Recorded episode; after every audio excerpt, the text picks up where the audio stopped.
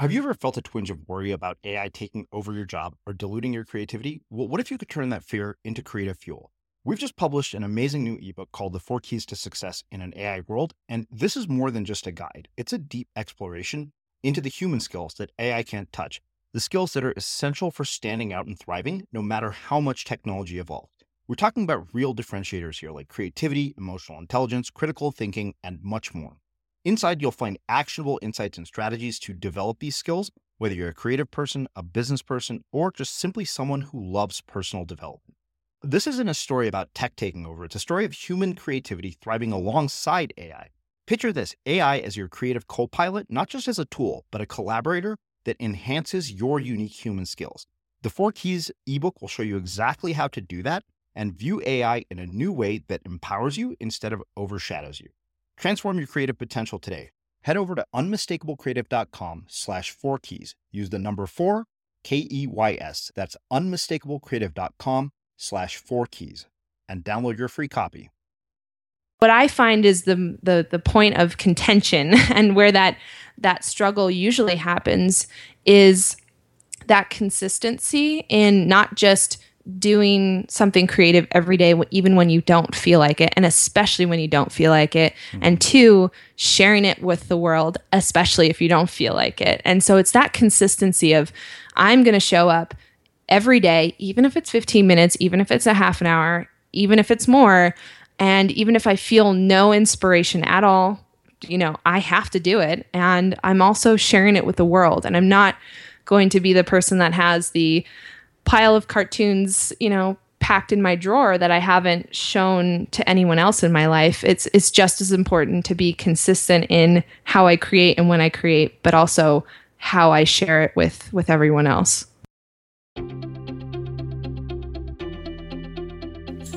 I'm Srini Rao, and this is the Unmistakable Creative Podcast, where you get a window into the stories and insights of the most innovative and creative minds who've started movements, built thriving businesses, written best-selling books, and created insanely interesting art. For more, check out our 500-episode archive at unmistakablecreative.com.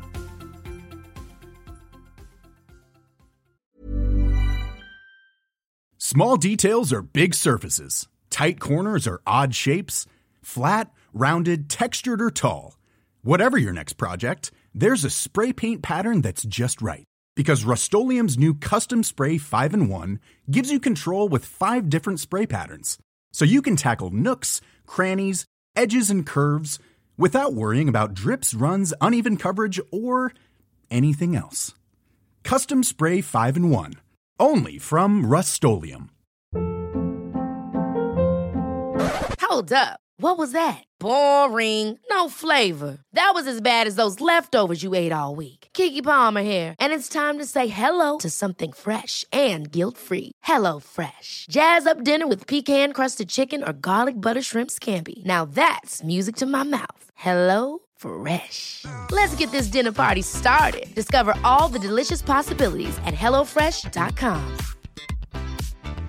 Hey, I'm Ryan Reynolds. Recently, I asked Mint Mobile's legal team if big wireless companies are allowed to raise prices due to inflation. They said yes. And then when I asked if raising prices technically violates those onerous 2-year contracts, they said, what the f*** are you talking about, you insane Hollywood ass So to recap, we're cutting the price of Mint Unlimited from $30 a month to just $15 a month. Give it a try at mintmobile.com/switch. $45 up front for 3 months plus taxes and fees. Promoted for new customers for limited time. Unlimited more than 40 gigabytes per month. Slows full terms at mintmobile.com.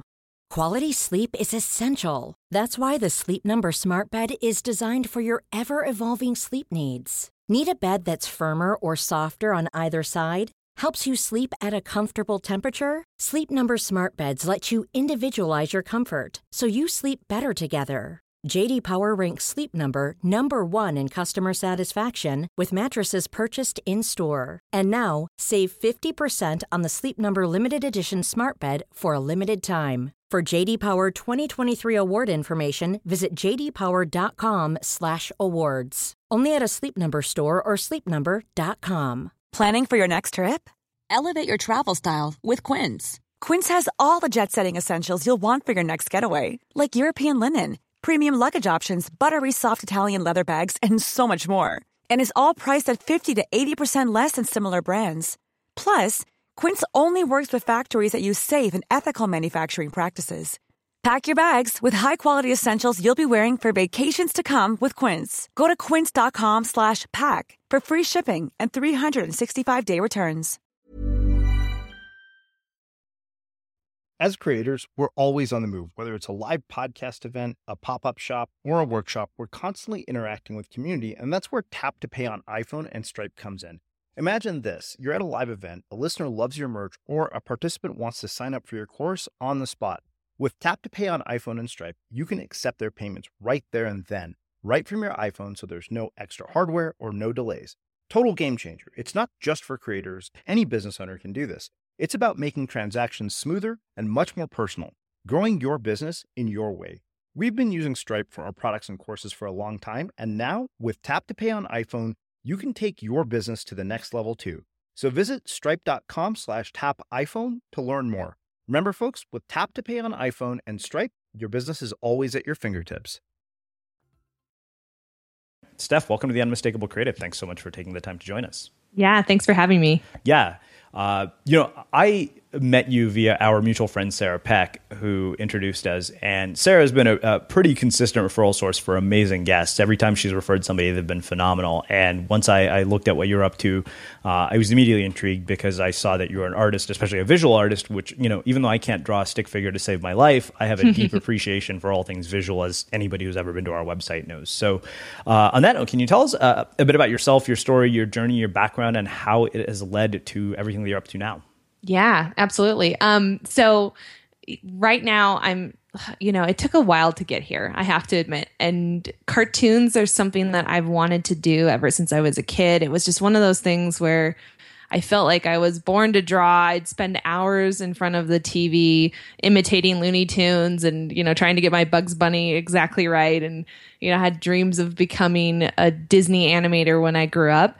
And I think like a lot of people out there, a lot of creatives and a lot of artists out there, the dream kind of started to disappear as I became a high schooler and was thinking about college and wanted to make something of my life and my career. And I didn't really want to go to art school. I was one of those kids who liked to learn and liked to go to school. I was good at math and I wanted to be that intellectual person, but I kind of looked around at all of the artists around me and the potential career path ahead if I went to an art institute or something like that. And it didn't really appeal to me. And I thought that I should do something more practical. So the childhood dream of becoming a cartoonist I kind of put that on the shelf and decided to go to a 4-year university, get my BA in international relations. And then sure enough, graduate, the worst time to graduate in the job market in like 2009, no jobs available. I have what I considered like a pretty worthless degree at the time. No one was hiring. I had tons of student debt, like $30,000 in student debt, which is actually not that surprising of an amount. I think that's the average now, yeah. But graduated and just didn't really know what to do with myself. And so that's the moment that I really got into the blogging world, where I started to devour personal finance blogs and just I needed a way to survive day to day and figure out, well, how am I going to manage when I'm still looking for work? I'm barely making minimum wage at this, internship that I had at a nonprofit in Boston at the time. So I was hardly making any money and I was in so much debt. And so I just started reading personal finance blogs and figuring out, all right, how do I help myself with my finances?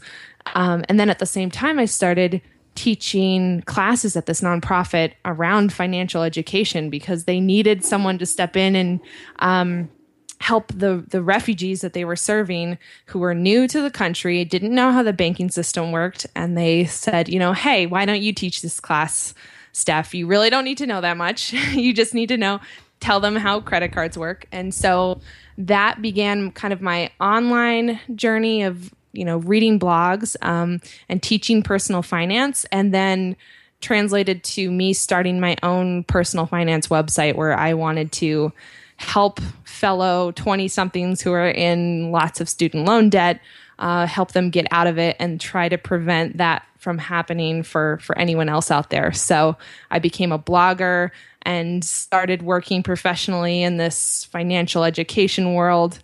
And doing that for a few years, I still had that kind of itch of something more, like getting my work out there, getting my voice out there, and being really creative now that I was dabbling in the online space. So fast forward about 2 years into my blog, and I decided that I wanted to add cartoons to it because I was blogging about personal finance. It was a really weighty kind of, it can be a really negative topic, especially about debt. And I really had this urge to add a little lightness to it. And I began adding cartoons here and there to my website. And the response was so incredible to something that I thought was completely unrelated. I just wanted a place to put my cartoons out there. And the interest I got from people to do custom cartoons, the way it was getting shared,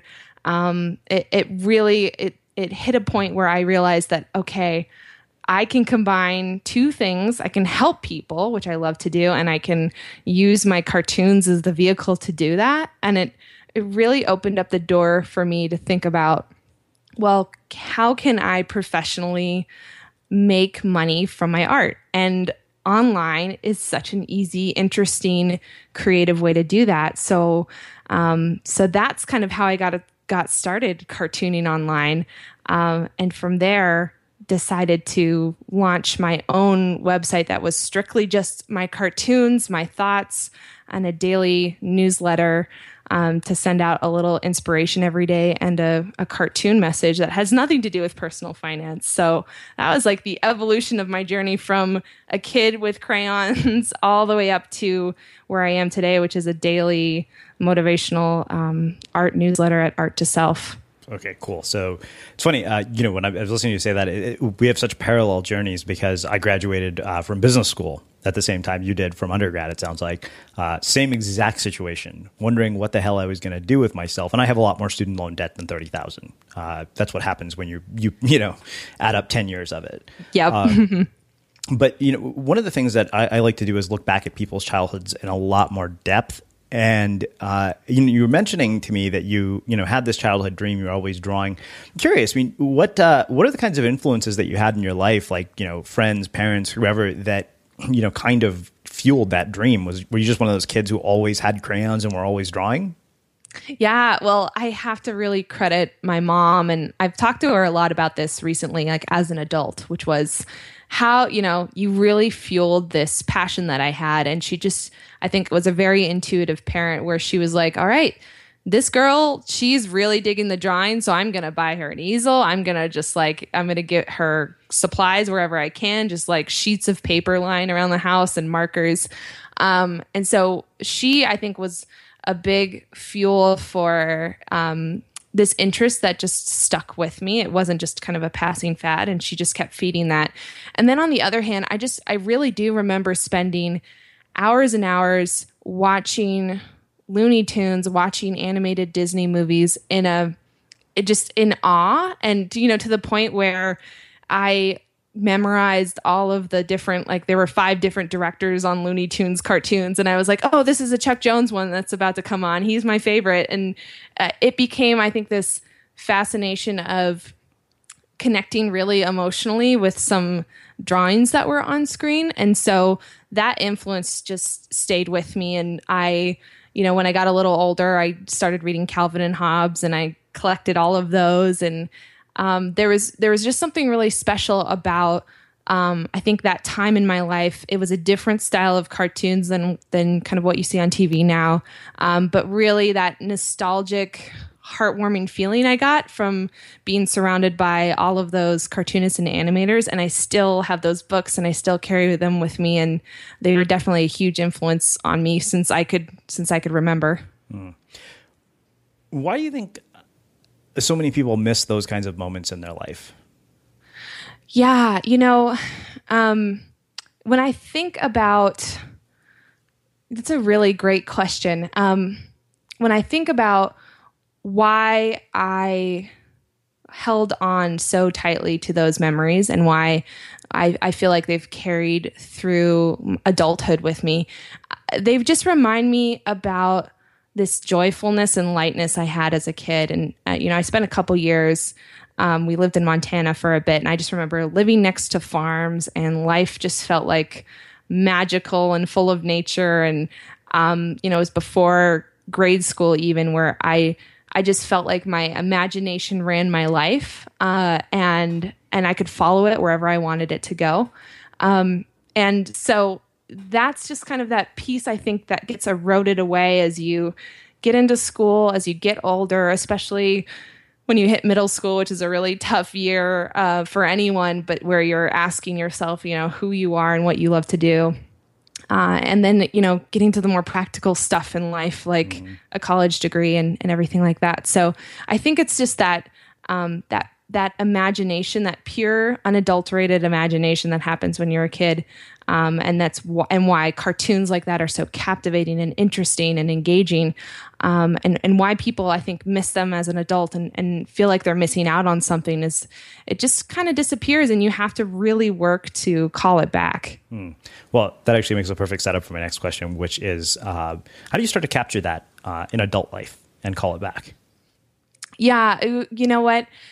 It took a while for me to call it back. I have to admit that there were a couple years of my life where I hardly did a doodle or a sketch. And I did an exercise once where I mapped out my level of happiness, or kind of what I thought how happy I was at different stages in my life, and the amount of cartoons that I was drawing, or the amount of art I was doing. And the correlation was pretty striking. You know, I think for me, I got very caught up in what I should be doing, and really, I wanted a steady paycheck. It was something that I didn't really have an experience with my family growing up, and so going to school, getting a degree, getting a good job, that was just a mission for me for, you know, a stretch of 8 years of my life, and so art just wasn't part of my purview, even though it was part of my identity. I just felt like it didn't have a place in what I was trying to do in my life. And so the first step was acknowledging that I wasn't happy with the way things were going. I didn't feel completely fulfilled and content with the job that I had at the time, and just doing the, you know, traditional 9-to-5 stuff without that creativity on the side. And then the other was making space and creating a practice around it. Because if I didn't make time and space to just let myself be completely, you know, free and experimental and creative, I knew it wasn't going to happen. But I think for me, the first step was just admitting that something was missing. And then the second step was fighting for it and making space to bring it back into my life. All right. So I love this idea of making space and creating a practice around this, because, you know, a ritual drives every single thing I do. Like, every day is very, very predictable at this point, at least the first hour or two every day. And I think that there's this interesting myth that people have about creative people, that their lives are basically nothing but chaos and disruption, and really interesting. And what I've noticed among the most creative people, especially the ones who are incredibly skilled at what they do, is they're driven entirely by habit and ritual. Like, you can predict their days, you know. And I'm really curious, I mean, what does your actual creative practice look like? Can you expand on it and talk to us about it? You know, like, how do you figure out what you're going to draw? Do you just sit down and start doodling? And then, you know, as somebody who has dabbled in drawing but never seems to be able to come up with much more than a stick figure, or, you know, like, I have somehow carried this narrative with me that I can't draw, but I also know that teaching myself how to draw for 30 days is probably one of the things that had the most profound impact on how we've built this brand. Yeah, absolutely. So it's actually one of the reasons I started Art to Self, which is, again, it's a daily cartoon. It goes out every day, or every weekday. And I was at a point where you know, I was reading books like the War of Art. I think that was the book I was reading at the time, and just realizing that I needed to carve out time to make this happen. And not only did I need to carve out time, but like you said, I needed to make it a practice. I needed to make it a habit. And I needed to hold myself accountable to that, because if I was just sitting down and drawing for the sake of drawing, for some reason that felt like I could just slip up so easily. And I knew that I would make an excuse a week into it if I didn't have that structure around that. So part of my impetus for starting a website and a newsletter where I send something out 5 times a week was I didn't really have a choice, that I didn't have a choice to be a perfectionist. So I couldn't hoard my art to myself and think, oh, this isn't good enough, I can't send this out. I had a deadline and I had to send it out because people were waiting for it. So that's one side of it, which was creating that structure. And the other is that I also really structure the first 2 hours of my day. I hold them like so sacred, because I know what can go wrong if I let clients or emails or anything else dictate what's happening. And so I really focus on my morning routine, kind of my mindfulness practices for myself and my body first thing in the morning. And then before I do anything and before I talk to anyone or respond to any emails, I sit down and I take care of my drawing, and I sit down and I draw, and it can be, a half an hour. And if I have more time, it could be more than that. But I know that that's the one thing that I need to feed every morning to make sure that I'm happy, but also to keep this newsletter going that I've now created. And so keeping that routine and structure is really important to me. And it's funny that you mention, becoming a better artist over time and with habit and repetition, because I just finished my first draft of Art to Self, the book, which was taking my best cartoons from the year and putting them into kind of my favorite best of format. And I looked back at some of these cartoons from the beginning of the year, and some were a little cringeworthy. I was like, oh my God, that's how I was drawing human hands back then, and almost to the point where I wanted to like re-edit some of my old cartoons completely. But I could actually watch the evolution of who I am as a cartoonist. I know I draw them faster. I know that I'm better at, because I've drawn people so many times. There's, even as someone who's a lifelong cartoonist, I can kind of watch and track my progress. Mm-hmm. And at the same time, I was sharing it with the world, which is, again, I think such a critical part of becoming better and wanting to become better is being accountable to something outside of yourself, and not just doing this kind of art and keeping it in the back of the closet. Hmm. I love this just because it's really cool to see anybody evolve as an artist. And I can relate. When I go back and even listen to interviews we did a year ago, I'm thinking, wow, this is really bad. and they're not horrible. They're nowhere near horrible. But I always think that, wow, when you look back at your work, you'll always see this sort of steady track of improvement if you're consistent about it. But drawing in particular is one that interests me because of the fact that I am still convinced that I can't draw. And, I'm curious what you'd say to somebody in our audience who basically feels that same way about something like drawing. Like, is this something that can be learned? Is it something that you get better at? And if so, how?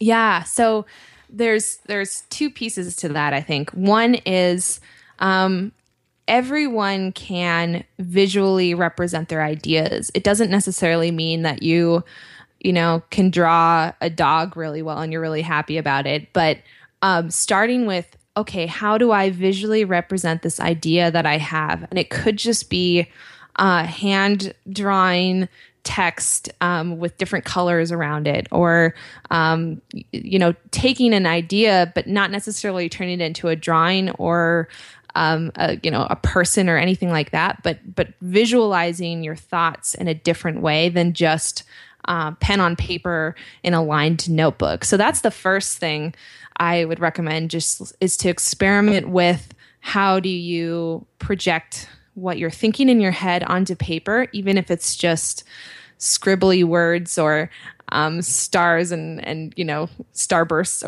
around those words. That's the first thing. The second thing, though, is I ask people why they really want to draw if they feel like they can't. And I'm a really big fan of doing what you're good at, and the path of least resistance when it comes to creativity.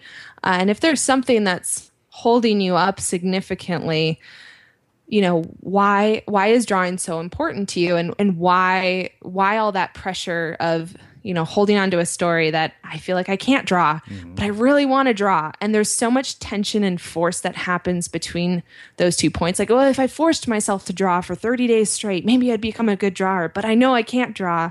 And even just the wanting to do that, the nature of that is there's a lot of like anguish and struggle in there. So either make it something lighter where you feel like you can experiment and practice around, and let yourself, you know, do stuff that you might not be that proud of, and you're okay with seeing where it goes. But on the other hand, too, like do what you are good at. So there are types of drawings and art and cartooning out there that you might be more inclined to do than others. You know, it's interesting because I think for me, the biggest sort of insight that I had in that process of teaching myself to draw was the power of working with other people. And seeing that, okay, I can't draw, but I can go and find somebody else to take my ideas and say, hey, can you bring this to life? Yeah, that's a great way to, I think when you partner with another person, you can really see what skills you have. Like those become more crystal clear when you see them in contrast to what somebody else brings to the table. And I'm starting to do that more with my work and taking, you know, my skill set of turning ideas into cartoons and pairing them with thought leaders or people who have really cool coaching exercises, or you know, they're the thinkers, and I can come into their work and just make and highlight it a bit better with what I do. So that creative tension you spoke of, I think that is not isolated to drawing necessarily. I think that's actually universal throughout any art form or creative work. And I'm curious how people resolve that tension in whatever their work is. Yeah. So, you know, I'm reading a really great book right now. It's Big Magic by Elizabeth Gilbert. And I think she makes some really interesting points in the book. One of it being that your creative path as a, you know, whether you're an artist or a writer or anything in between, it doesn't have to be full of anguish and struggle. It doesn't have to be that you had a really painful process to you know, bring to life this really, you know, passionate creative project that you wanted to bring to the world. So there's one side of it, which is it doesn't have to be painful, and that kind of myth of the struggling artist actually doesn't really have to exist. But what I find is the point of contention and where that struggle usually happens is that consistency in not just doing something creative every day, even when you don't feel like it, and especially when you don't feel like it, and two, sharing it with the world, especially if you don't feel like it. And so it's that consistency of, I'm going to show up every day, even if it's 15 minutes, even if it's a half an hour, even if it's more, and even if I feel no inspiration at all, you know, I have to do it. And I'm also sharing it with the world. And I'm not going to be the person that has the pile of cartoons, you know, packed in my drawer that I haven't shown to anyone else in my life. It's just as important to be consistent in how I create and when I create, but also how I share it with everyone else. So how does somebody find their style in an art form? I mean, yours happens to be drawing, but I'm curious about this because I just want to see how you'll answer this as a visual artist. Sure. Yeah. And I spent a lot of time experimenting and a lot of time judging myself for the kind of art form that I liked and that I was good at. You know, I always thought of myself when I was in grade school as the cartoons were my entryway into art, but that if I wanted to take it anywhere, I really needed to be technically developed and really well-rounded as an artist. And, you know, I spent a few years doing acrylic painting, and I kind of was hacking my way into like finishing acrylic paintings on canvases. And I realized I would step back and look at these paintings and they were all outlined with black paint. And I was like, this looks really cartoony. But I like that style. So even though it doesn't look that realistic, I'm going to just keep outlining my mountains and people and buildings with black paint. I even tried to do you know, pastels and oil paint. And I really realized that it just wasn't my craft. It wasn't the area of expertise that I had in the world. And even when I started adding cartoons online. I looked at some of my fellow online cartoonists that do it for a living that had incredible setups and home studios and things like that. And the quality I felt that they were producing versus what I felt like I could do in the world, that also was extremely intimidating. But again, I realized that part of my value as a cartoonist, I call myself like a motivational cartoonist. It's not just my technical ability to draw a cartoon, but it's the words and the message that I put behind that. So I don't have to be the most technical expert out there when it comes to, you know, inking a cartoon. And mine are black and white on Art to Self too, because I knew that I wanted to create them without having to worry about, you know, what color should go here, and just to be a little more free with my design. So it took a lot of experimentation. And I think too, just being really clear and okay with what exactly is my value as a cartoonist. And it's not the perfectly shaded, incredible, you know, comic book. It's really the message behind my cartoons that makes me who I am. Hey, I'm Ryan Reynolds. At Mint Mobile, we like to do the opposite of what Big Wireless does. They charge you a lot, we charge you a little. So naturally, when they announced they'd be raising their prices due to inflation, we decided to deflate our prices due to not hating you. That's right. We're cutting the price of Mint Unlimited from $30 a month to just $15 a month. Give it a try at mintmobile.com/switch. $45 up front for 3 months plus taxes and fees. Promo rate for new customers for limited time. Unlimited more than 40 gigabytes per month slows. Full terms at mintmobile.com. Hey there, it's Michelle Norris. I'm host of a podcast called Your Mama's Kitchen. When I travel, I'm usually looking for a way to find a taste of home when I'm not at home. And one of the things I love to do when I am at home is entertain. And Airbnb allows me to do that. When I was in California recently, I rented a house that had a great kitchen. And when we were sitting around the table, we're all thinking, we're in someone else's house. Someone could be in all of our homes as well. If you have a home, but you're not always at home, you have an Airbnb. Your home might be worth more than you think. Find out how much at airbnb.com/host. Cool fact, a crocodile can't stick out its tongue. Also, you can get health insurance for a month or just under a year in some states. United Healthcare short-term insurance plans, underwritten by Golden Rule Insurance Company, offer flexible, budget-friendly coverage for you. Learn more at uh1.com. There's never been a faster or easier way to start your weight loss journey than with PlushCare. PlushCare accepts most insurance plans and gives you online access to board-certified physicians who can prescribe FDA-approved weight loss medications like Wegovy and Zepbound for those who qualify. Take charge of your health and speak with a board-certified physician about a weight loss plan that's right for you. Get started today at PlushCare.com/weight loss. That's PlushCare.com/weight loss. PlushCare.com/weight loss. Wow. Nice. Yeah. What you're hearing are the sounds of people everywhere putting on Bombas socks, underwear, and T-shirts made from absurdly soft materials that feel like plush clouds. Yeah, that plush. And the best part? For every item you purchase, Bombas donates another to someone facing homelessness. Bombas. Big comfort for everyone. Go to bombas.com/ACAST and use code ACAST for 20% off your first purchase. That's bombas.com/ACAST, code ACAST. As creators, we're always on the move. Whether it's a live podcast event, a pop-up shop, or a workshop, we're constantly interacting with community, and that's where Tap to Pay on iPhone and Stripe comes in. Imagine this. You're at a live event, a listener loves your merch, or a participant wants to sign up for your course on the spot. With Tap to Pay on iPhone and Stripe, you can accept their payments right there and then, right from your iPhone, so there's no extra hardware or no delays. Total game changer. It's not just for creators. Any business owner can do this. It's about making transactions smoother and much more personal, growing your business in your way. We've been using Stripe for our products and courses for a long time, and now with Tap to Pay on iPhone, you can take your business to the next level too. So visit stripe.com/tapiphone to learn more. Remember, folks, with Tap to Pay on iPhone and Stripe, your business is always at your fingertips. I love that. I want to talk about the moment of graduating from college into a horrible job market. And I am really interested in this personally because it's my moment. I mean, it's exactly how what I've built started.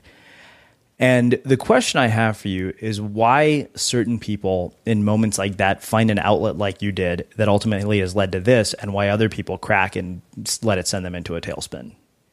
Yeah. And you know, I can only suppose what, you know, because I know the exact moment for me, and I'm sure you know the exact moment for you. Graduation day.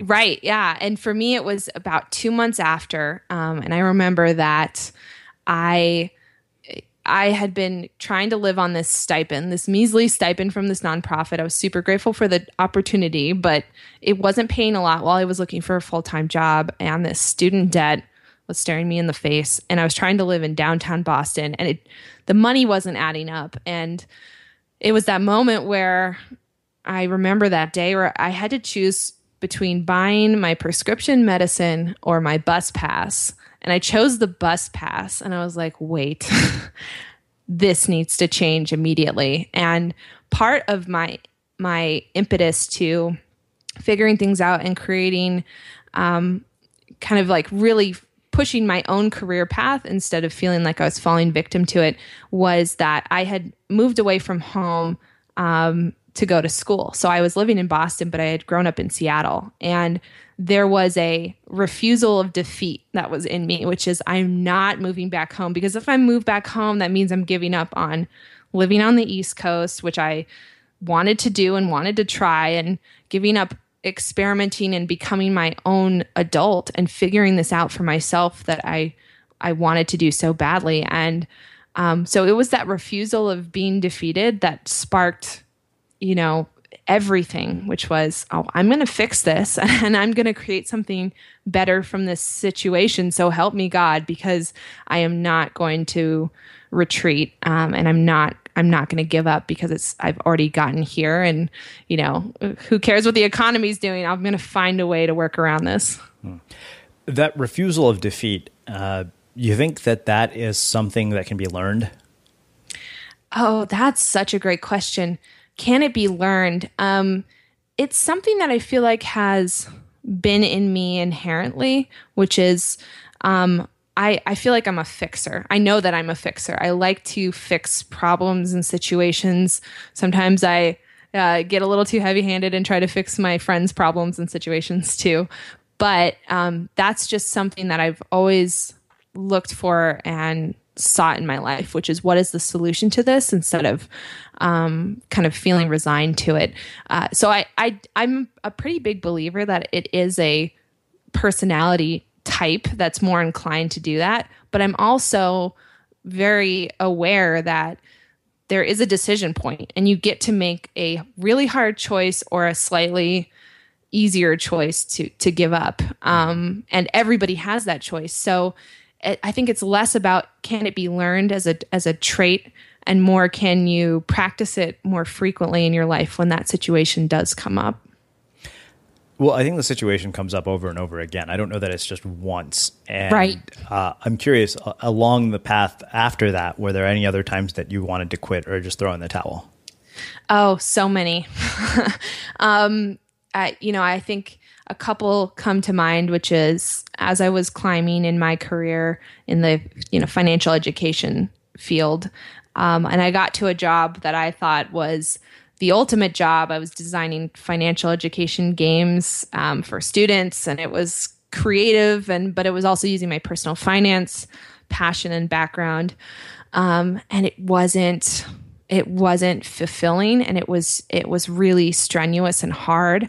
And it was that kind of choice point where it feels like almost like time stands still, and you're staring at this crossroads, and you're like, okay, I can either resign to the fact that I'm going to be working 60-hour work weeks in a job that's not really my thing, but it's the thing on paper that everyone says is the ultimate dream, and or I could choose something really hard. And I can change this, and I can change my life. And that was the point when I decided that I needed to quit my job, and I wanted to do this financial education work as a consultant, and I wanted to explore this cartoon route. But that was also a choice point. And those happen again in those, I think, those really big, powerful moments, especially on the career ladder. But they also happen in really small, subtle ways, which is There was a point with Art to Self this year where I had been doing it every single day. So 7 days a week for 6 months. And I was so burned out. I think there is a point where practice and habit fuels something, but it also can become, a burden. And I realized that this thing that I loved and that I had built and that I was sharing with the world and that was growing and people loved it so much. It was really like chipping away at me. And that was also a really hard decision point and inflection point for me, which was if this was going to survive and I was going to continue to be an online, motivational cartoonist that helped people and also, gave me a place to draw, I had to make a choice there, which is a very different one, which isn't power through and continue, but I, trimmed it down to 5 days a week during the weekday, and it didn't affect, nothing exploded, and it didn't, people still liked the notes, but that was also a decision where, I could keep going down that path or I could make the harder choice, which was to pull back a little. And sometimes even those choices are a little more difficult for me than the, power through and fix it type choices. The ones where I realize I need to step back and reflect, or I need to take a little bit more time and intention with the work I'm doing. So that raises two other questions for me. Why do you think so many people quit when it gets hard? And when you chose not to quit, could you see a vision for the future of what this was going to be? Yeah. So, wow. The moment of wanting to quit comes up, I think, very frequently, especially when you're doing something that you care about so much and that brings you a lot of joy doing. It's that roller coaster ride of I'm in love with my idea and it doesn't matter who else loves it. I'm going to just keep going. And the roller coaster, it goes along and starts to dip down, where all that, I know for me, all I want in those moments is just some validation, some sign that it's growing, it's taking off, it's being appreciated, it's going somewhere, and it doesn't feel like I'm just putting art out there and hoping for the best and it's all up to circumstance. So in those moments, it's definitely hard. It's definitely hard to keep going, but the thing that keeps me going is that I feel like I have an outlet to be vulnerable and honest. And some of my best Art to Self cartoons have come out of those dips where I'm going to keep going even when I feel like garbage and it doesn't seem like it's going anywhere. Because one, I've created this structure where I send these out, 5 days a week. And also because if I can be vulnerable and say, I'm having a hard time as an artist, as an entrepreneur, as a human being, that's when I can actually relate to people the most. And if I let myself have those moments and share them publicly, it's always come back to me in a really powerful way. So I think that's one piece of it. And part of it was just honest faith. And I think there's a lot of faith that happens from being an entrepreneur, that you keep doing something, and if you see that it's working, you keep doing it. Mm-hmm. And the external validation, whatever form the success takes, if it's subscribers, if it's financial, having the faith in the daily practice, it's very, it could be very spiritual, but it is faith-driven, which is you practice, you do it, and you believe it's going to work out. Because if you're seeing signs that it is working, your job is to just keep going. And so seeing the glimmers of new subscribers flooding in, or, a post taking off here or there, just was those little reminders along this road that this is working and I have a vision for what I'm building and I can see progress. And on the days I don't see progress, I'm still going to keep doing what I said I'm going to keep doing. I really appreciate that perspective because, I've had some very interesting conversations with two people, one with Dan Martell and another with my friend Greg Hartle very recently, which most of you will have heard by the time you're listening to this. We talked about this idea of the inevitability of success and how, certain people just have that. They believe so strongly in what they're doing.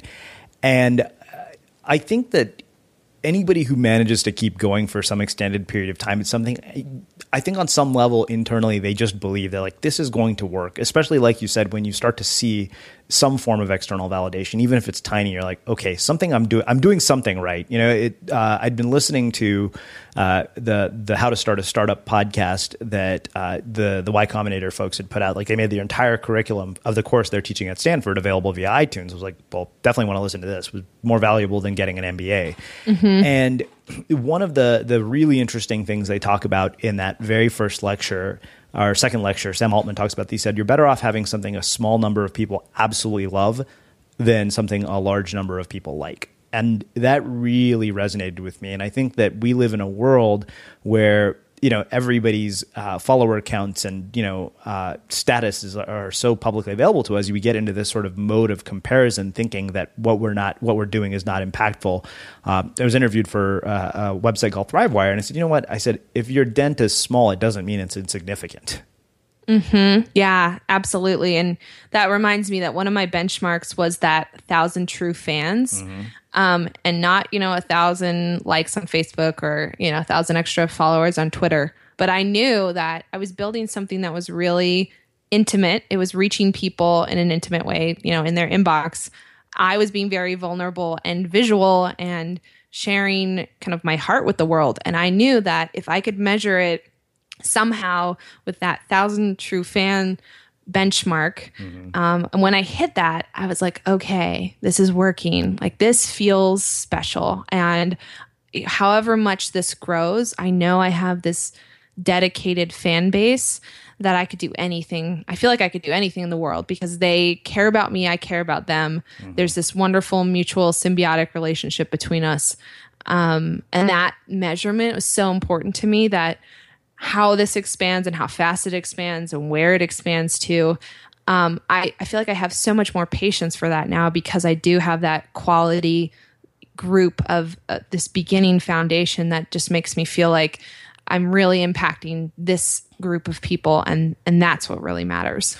Well, I think, you know, the idea of where it expands and how it expands, that is something that we all want to control, and yet we have so little control over it. Right. You know, like, there's so many things we could have never predicted, you know, even 3 years ago when we did this. Like, we didn't even know our name was going to be called the Unmistakable Creative. Right. Yeah. And it's such a great point, too. And again, it's that faith and persistence, that magic formula that I've had to abide by doing this. Even with my marketing strategies, like guest posting, I've been writing guest posts and drawing cartoons for other sites. And the site where I thought that it was going to take off, I hardly got, you know, any new subscribers from it. And I had no control over where they put my link and my byline and, you know, how they shared it on their social network. And then this other site that I, you know, I'm a personal fan of, and I wrote a post for and that I really cared about. And it's like, oh, I'm so glad I could be on that site that I love so much. And then 3 weeks later, the post went viral and I got 700 subscribers in like 24 hours. And I had no control over that side of the equation either. But all I knew is like that I had to get myself out there continuously. And you just never know. You know, you keep striking matches and you never know which one is going to light up, but you just have to keep going. So one of the things that you mentioned earlier in our conversation was about this time when imagination ran your life. And I love that phrase just because I think it's such a powerful thing.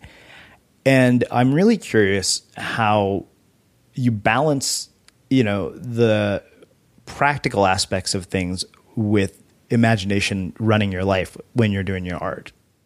Oh my gosh, this is such a great question and such a timely one, which is art to self has been my playground in a sense.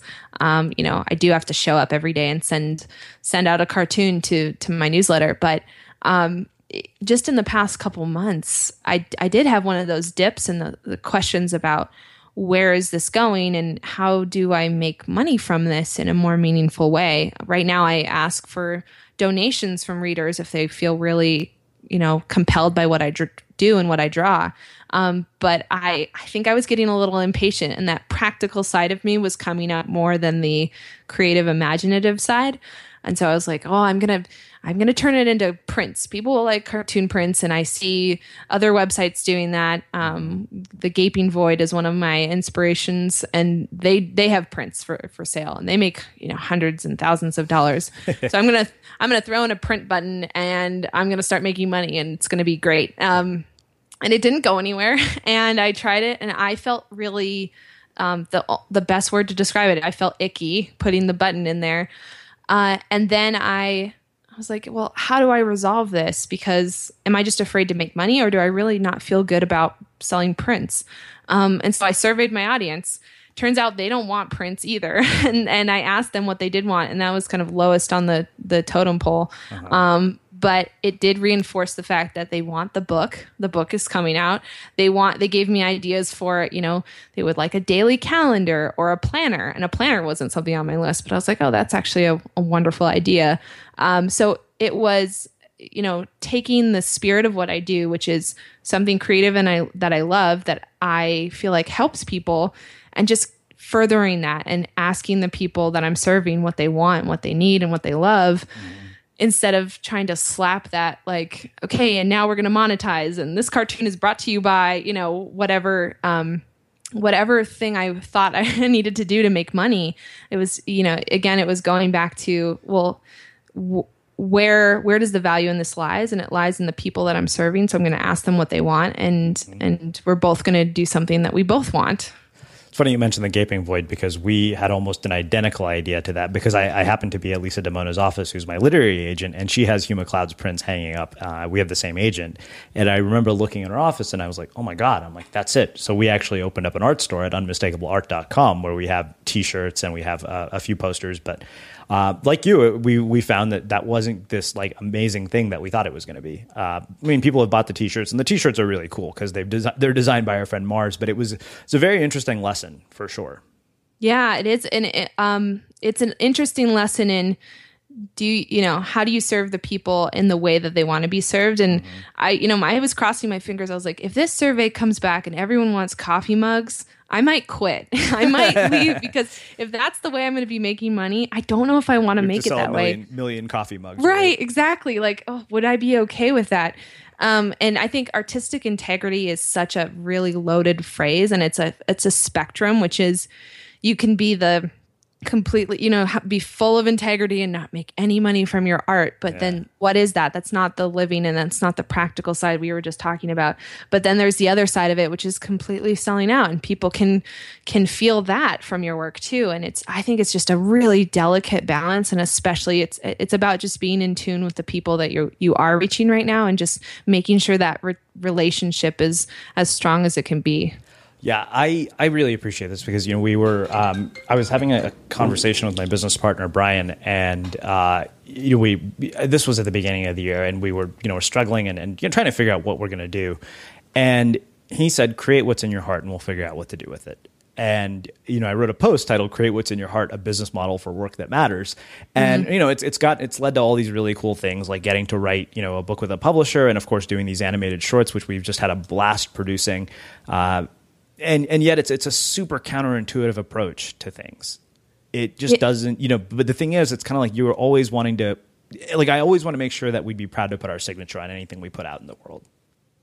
Yeah, exactly. And follow your heart is just like, create what's in your heart. That is also a loaded question, I think, in our space, which is do what you love.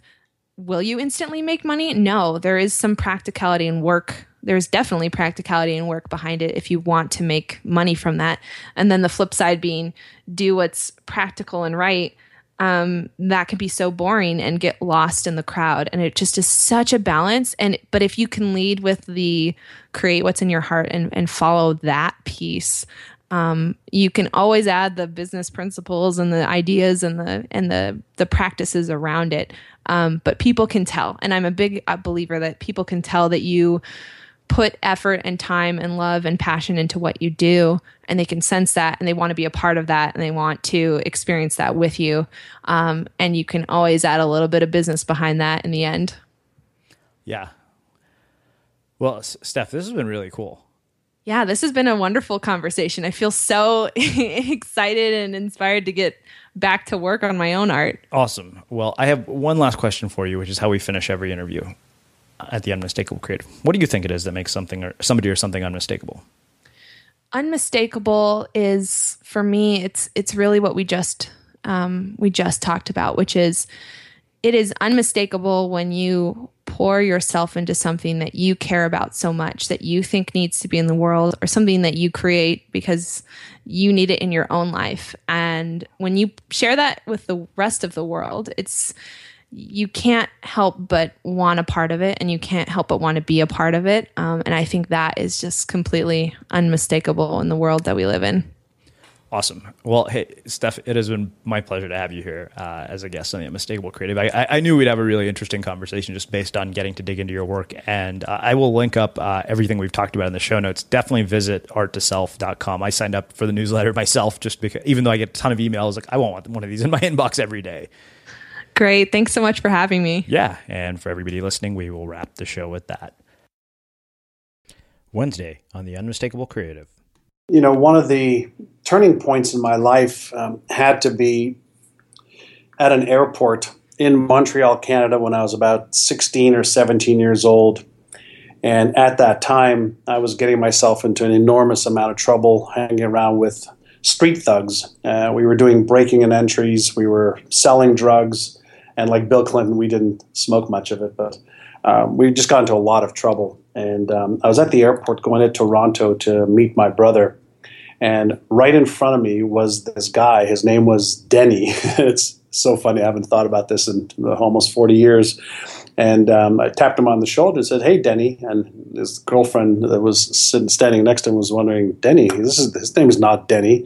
And the guy basically turned back around to talk to the ticket counter. The reason I went to that story is because this was a guy that we were selling drugs to when I was 16, and he was an undercover cop, we later found out. And it reminded me of something my father told me when I was a kid, and that was no matter how well you juggle a ball, even the greatest juggler in the world will drop what they're juggling once in a while.